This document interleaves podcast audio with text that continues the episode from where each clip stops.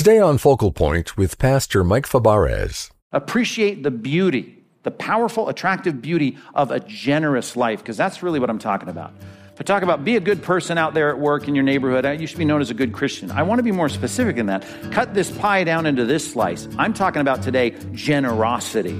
That is a particularly powerful, foundational virtue that demonstrates the love of God.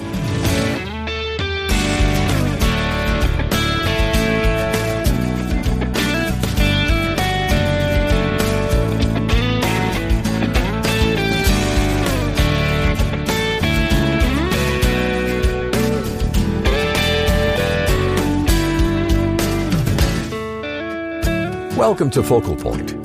There are a lot of stereotypes about Christians these days, both good and bad. But what would people say about you? Today on Focal Point, Pastor Mike Fabarez opens the Bible and looks at a woman who was a wonderful example of Christian generosity and her impact on others. We're in Acts chapter 9, verse 36, with the story of an early influencer named Tabitha.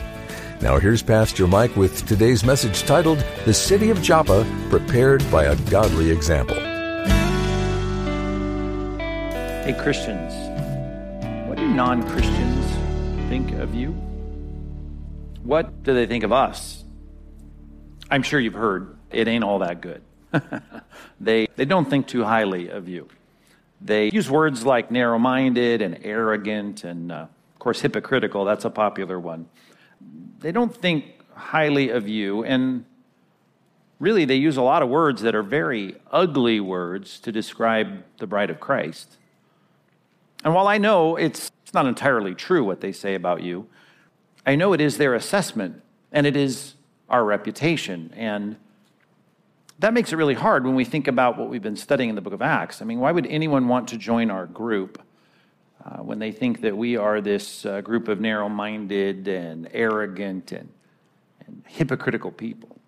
I mean, who really would want to be converted to Christ, then have to come here and be a part of this thing when they think so poorly about us and see us in such ugly terms?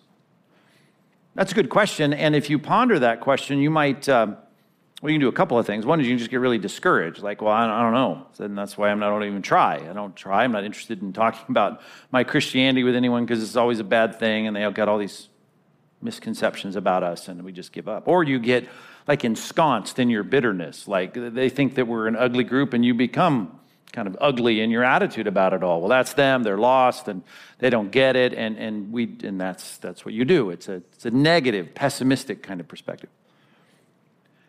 I'd like to remind you that that's not Christ's perspective. He had a different approach to all of this. Matter of fact, he had an ingredient that, if uh, rightly employed, could, could really overcome it. It's not an insurmountable problem, the problem of our bad reputation. And it's not that there's something that we can immediately do that will overturn the entire culture's reputation of the church.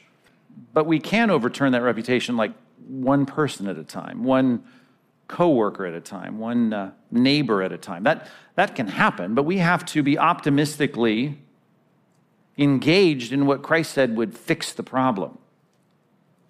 And in churches, it seems that God often puts people in churches, outstanding people that make that point, that demonstrate this ingredient in a way that uh, becomes a, an ingredient in the conversion of other people that say, I, I want to join that group. And, and I'm, I'm not saying that in the passage we're about to study, it's the only ingredient.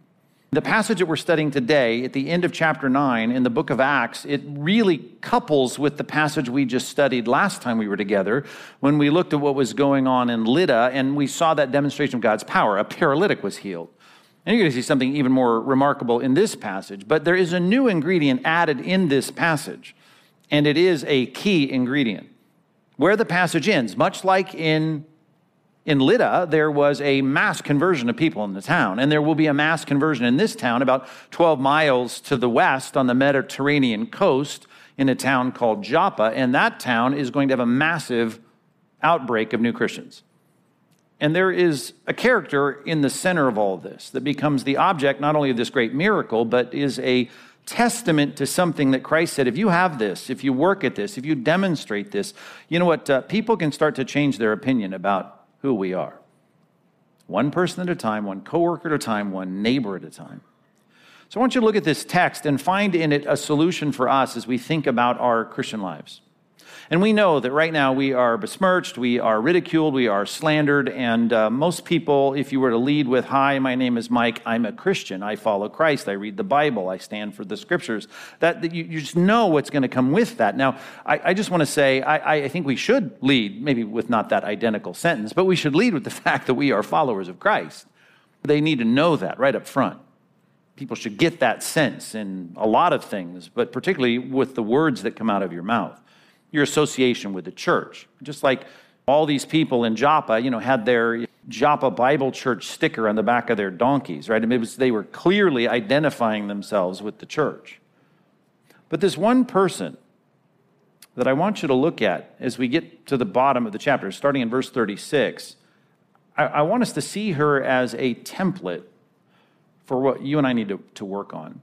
Because not only is it a key ingredient in the continued growth and church planting efforts of this church, but it is something as you look back at your testimony, and I'll challenge you to do this in your small groups this week. If you look back in your testimony, there, there was someone like her that I'm sure was there in your testimony. Rarely you just kind of think Christians are a bunch of jerks, but you go in the closet, find a Bible, and become a Christian. Right? God uses people, and He uses people as a bridge, as a tool to change your thinking about God, about Christ, about, about the realities that we're talking about in our doctrine, but the, the life speaks loudly as well. And so let me introduce you to this gal. I'm sure you've read about her before if you know your Bibles, but let's read it. I'll read it for you in the English Standard Version, verses 36 through 43. Now, there was in Joppa a disciple named Tabitha, which translated means Dorcas. We wouldn't want to call her that today, I'm sure.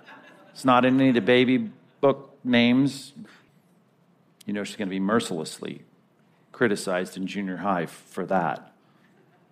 Tabitha, by the way, is Hebrew. It's an Aramaic version of the Hebrew language. Dorcas is the Greek word that is the same word as Tabitha in Greek. It's also Latin, identical. We'll get to that in a minute. But here's the description of her she was full of good works and acts of charity. Full of good works and acts of charity. Um, the demonstration of what she has that we want to drill deeper into this morning is something that Jesus said when he says, You know I'm great, you know I'm king, you know I'm, I'm, I'm altogether what everyone should want. And he says, You know, you'll, you'll make a difference in this culture. Mike Fabarez paraphrase. They'll know you're my disciples, they'll, they'll know that you're connected with something good if you have love, love for one another. And that love should spill out outside of the church as well, which is what that phrase, acts of charity, is really pointing to.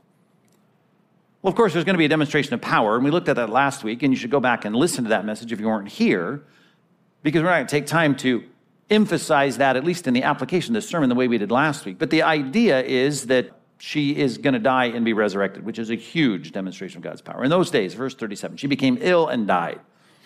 And when they had washed her, which they traditionally did before they usually wrapped them in spices and put them in a crypt or a tomb or in the ground, they laid her instead in an upper room. Since Lydda, where we were last week, about 11, 12 miles away, was near Joppa, and today, by the way, Lod is where the airport is, Ben Gurion Airport, and we go about 11 miles to Tel Aviv. These are the modern day cities. If you go with us to Israel next time we go, next summer, Lord willing. It was nearby. The disciples, hearing that Peter was there, Peter's the senior pastor of the megachurch in Jerusalem. He's also an apostle. He was also there as a part of Jesus' ministry. I mean, he's, he's a big, big guy, big gun. They said, Well, we got the big gun here, and he's just, you know, a few hours away. They sent two men urging him, Please come to us without delay. We got a, we got a body, a corpse in an upper room, and she's dead, and we'd like you to come. So this is going to take a few hours to get there, going to take a few hours to get back on foot, but would you come right now? Verse 39. So Peter rose and he went with them. And when they arrived, they took him to the upper room, and all the widows stood beside him weeping. And they were showing tunics and other garments that Dorcas made while she was with them. But Peter put them all outside, and he knelt down and prayed. And turning to the body, he said, Tabitha, arise. And she opened her eyes. And when she saw Peter, she sat up. Verse 41 And he gave her his hand and raised her up. Then, calling the saints and widows, he presented her alive. Mind boggling, mind blowing, the only resurrection We have Peter, only two in Acts. I mean, this is huge. It's a big deal. This is a really rare in the Bible, less than 10. This is a big, big deal, obviously. And it became known, as it would become known if we had a resurrection at a funeral here. It became known all throughout Joppa. And many believed in the Lord. That word, by the way, if you think back to where we ended the last pericope, that last historical reference to what was going on in Lod or in Lydda, it talked about people epistropha, uh, uh, turning to the Lord. We talk about repentance and faith around here all the time. Those are the two commands in response to the gospel. And that little pericope ended with that idea that they turned to the Lord, a ton of people in Lydda. Now we have believed, right? They believed in the Lord. This is great. This is meant to be read together. As a matter of fact, it's also read to be an echo of what Christ did in telling that paralytic in his ministry to take up your mat and walk, and then pull, clearing all those people out of that room. Remember when you had that Jairus' daughter, that 12 year old that had died, and, and, and same thing, little girl, r- arise. And she did. And she, he presents her alive to those that were watching. So Peter stays in Joppa, this town, for many days with one Simon the tanner. Here is a gal that the people love so much in their church they thought if there's any chance that that apostle there, the senior pastor down there in that huge church, and that person that hung out with Christ could come and do something that Christ did, we want her back. And, and so they rushed to get him. He comes back, and she's risen from the dead. But I want to talk about this gal and what she had that I, ha- I have to think played into this whole narrative of a town turning to the Lord that they were ready for this demonstration of the power of God, and they, they were apt to hear it because they had a life that was demonstrating this love that Christ kept saying would be a demonstration and a characteristic of a real transformative virtue in your life that would change people's opinion of you guys. Oh, well, the power of God's going to change their opinion. Well, that's true, right? But this whole group of people is prepared by this life. This life, by the way, I talk about the word Tabitha and the word Dorcas uh, they both translate the word, if you haven't looked in your reference Bible there already, it translates the word gazelle. The gazelle. The gazelle, don't grow up in the country here, but uh, gazelle, you know, is this very graceful looking animal, deer looking animal, and, and, and it's known in Scripture. It's, it's usually employed verbally in Scripture to demonstrate something beautiful, something graceful. In the wisdom literature of the Old Testament, Solomon talks about his, his bride's body, and I won't get any more specific than that. You can look it up uh, as, as a gazelle, right? She's, she's a beautiful, woman, graceful woman.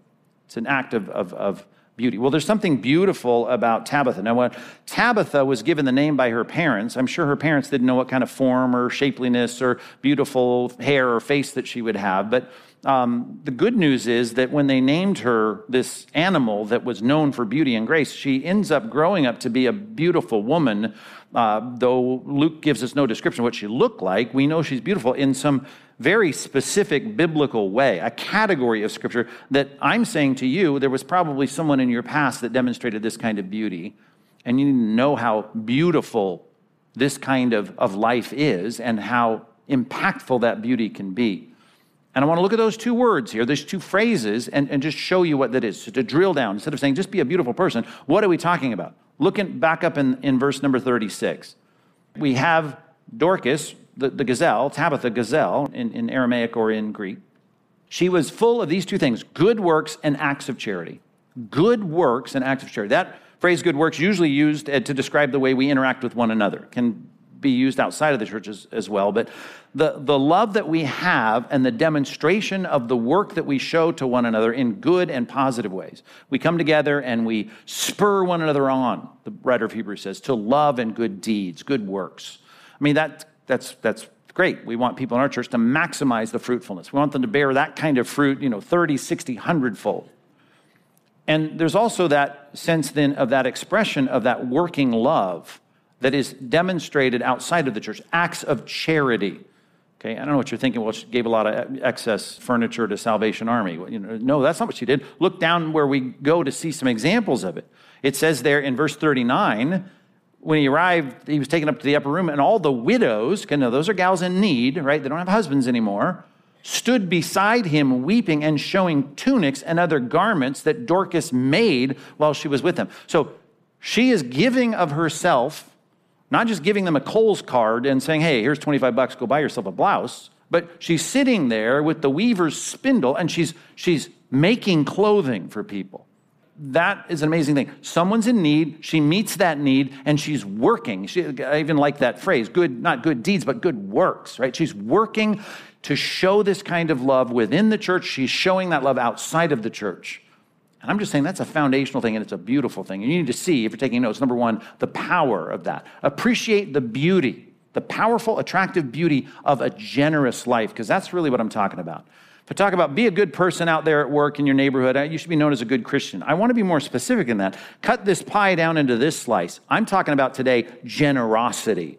That is a particularly powerful, foundational virtue that demonstrates the love of God. When we think about the love of Christ that we're supposed to demonstrate, 1 John chapter 3, verse 16, you know, it, it, Christ came and he gave his life for us. Then he says, we ought to. If he laid down his life for us, we ought to lay down our lives for the brothers. And then he says in the next verse, if you see your brother in need and, and you, don't, you don't meet it, you close your heart against that person, how can the love of God exist in you?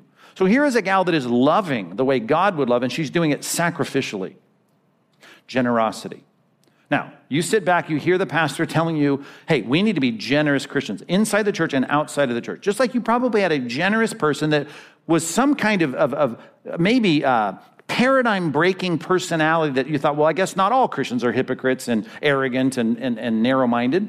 This person's loving me, caring for me, generous toward me, and they, they broke the mold. I'm just saying, when you think about that, the pastor just exhorted you okay, be a generous person, be that beautiful person to people around you. I wonder how you respond to that.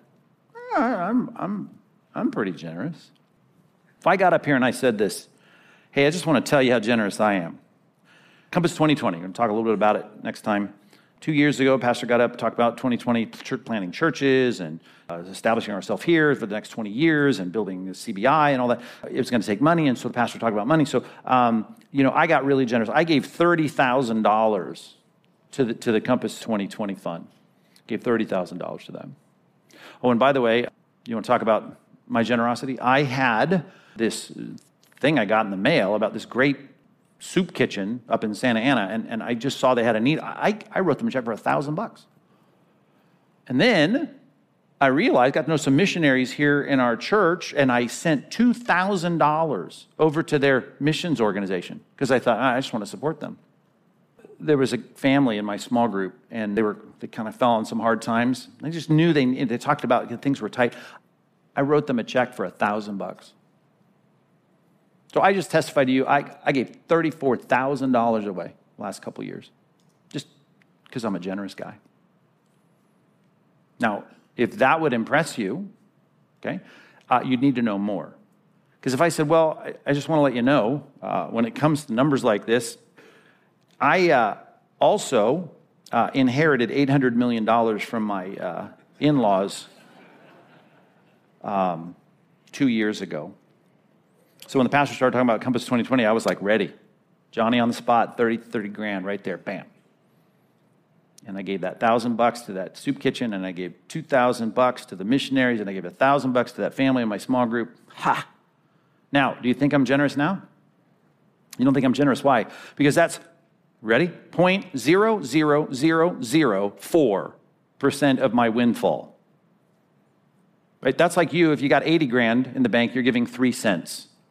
Okay? The Compass 2020? Yeah, I got you right here. Not going to affect your lunch, not going to affect your, your summer vacation, not going to affect anything for you to give three pennies away. So you wouldn't think I'm generous. But let's just go back through those numbers. If I said to you this, hey, you know what? I heard the pastor talking about 2020, church planting, missions work, uh, educating people, CBI. Uh, I wrote a check for $30,000 this last week to go to that. That was the the net proceeds on the extra job that I took on when I heard the pastor say all this. And so I've been delivering pizzas for the last two years, and I saved every bit of that from that job. And I just been doing it nights and sometimes on Saturday mornings. And people eat pizza on Saturday, Saturday nights after the service. I've been delivering those pizzas, and so I made 30 grand, and I just wrote that check to Compass 2020. Oh, and you know, I, I, learned from my dad some great plumbing skills, and I'm not so bad at it. And I just kept my ear open. In the last two years, I've had like three families have some serious plumbing problems, and I know how expensive it is. So I've gone over to their house and I've gotten under their kitchen sink, and I, you know, went through and got my snake out, went out. I, I, have worked on uh, three people solve their serious plumbing problems. It took me hours. I mean, one night I was at this place for until one in the morning. My neighbor lost her husband, and I just know she's too elderly to cut her lawn. So uh, every two weeks for the last two years, I've been cutting my neighbor's lawn, just going out there and just keeping the, the you know the lawnmower up to speed and buying gas for it, make sure it's got oil. I've been doing that for two years. And then I got a, another guy around the corner, and they got two kids, and unexpectedly they were surprised, surprised. I got a third kid on the way, and you know my kids are now you know pretty much up and out. So uh, we took our, our Honda Odyssey, and uh, I just signed the pink slip over to them because they didn't have a car, and so I, I gave them that.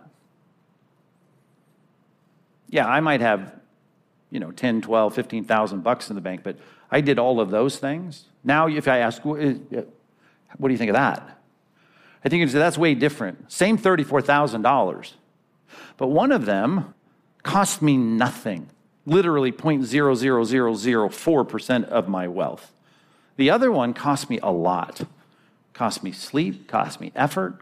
I didn't get as much time in front of my Netflix show. I, I, I ended up, you know, having all kinds of, of calluses on my hands. I, you know, all the nights I could have been watching what I want to watch or doing what I want to do. I was delivering pizzas.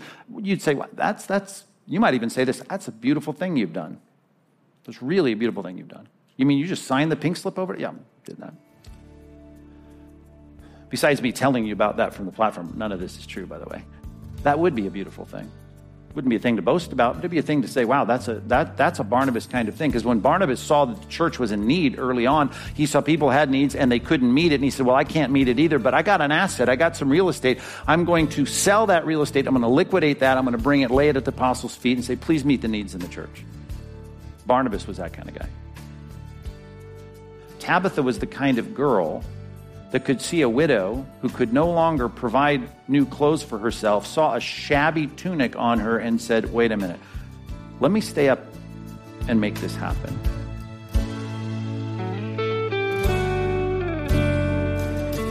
You're listening to Focal Point with pastor and Bible teacher Mike Fabarez and a message titled The City of Joppa, prepared by a godly example. Pastor Mike will be back in just a moment, so keep listening.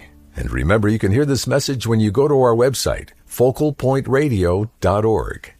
Here on Focal Point, our goal is to explore the depths of Scripture, to gain a deeper knowledge of our Savior and how to follow Him. And we're glad to have you along, whether you listen on radio, online, or through our podcasting or app. But it's only possible thanks to listeners who donate to this ministry. Will you join them today? Your gift truly makes a difference. When we all come together and do what we can, we can do so much more than we could do on our own. So here's the number to call 888-320-5885 or give online at focalpointradio.org. You might also consider joining our team of monthly supporters called Focal Point Partners. As a partner, your regular support allows us to plan for the future with confidence. Sign up to become a Focal Point partner today by calling 888-320-5885 or go online to focalpointradio.org. And when you give this month, we'll say thanks by sending you A.W. Tozer's book titled Men Who Met God 12 Life Changing Encounters. Now, here's Pastor Mike with a special invitation. Mike? Pastor Mike Fabarez here. You know, God created the world for his children to enjoy and to help you worship him in his creation. I'm going to invite you to join me for a seven day Alaskan cruise coming up in the summer of 2024. We're going to study the Bible together and we're going to worship with a Grammy Award winner named Keith Hancock. We're going to visit the beautiful, majestic scenery of God and his creation. So don't wait to book your spot. Visit focalpointministries.org slash Alaska. Thanks, Pastor Mike. To make your plans to cruise to Alaska, go to focalpointministries.org slash Alaska. Well, I'm Dave Drewy, inviting you back again tomorrow when Pastor Mike continues our study on the city of Joppa. That's Thursday, right here on Focal Point. Pastor Mike here. Ever wish you could corner your pastor and challenge him with your toughest questions about the Bible, about faith? Well, now you can. Send me your questions. Head on over to focalpointradio.org and click on Ask Pastor Mike. Or send me a note on facebook.com slash Pastor Mike or twitter.com slash Pastor Mike. I can't wait to hear from you. Today's program was produced and sponsored by Focal Point Ministries.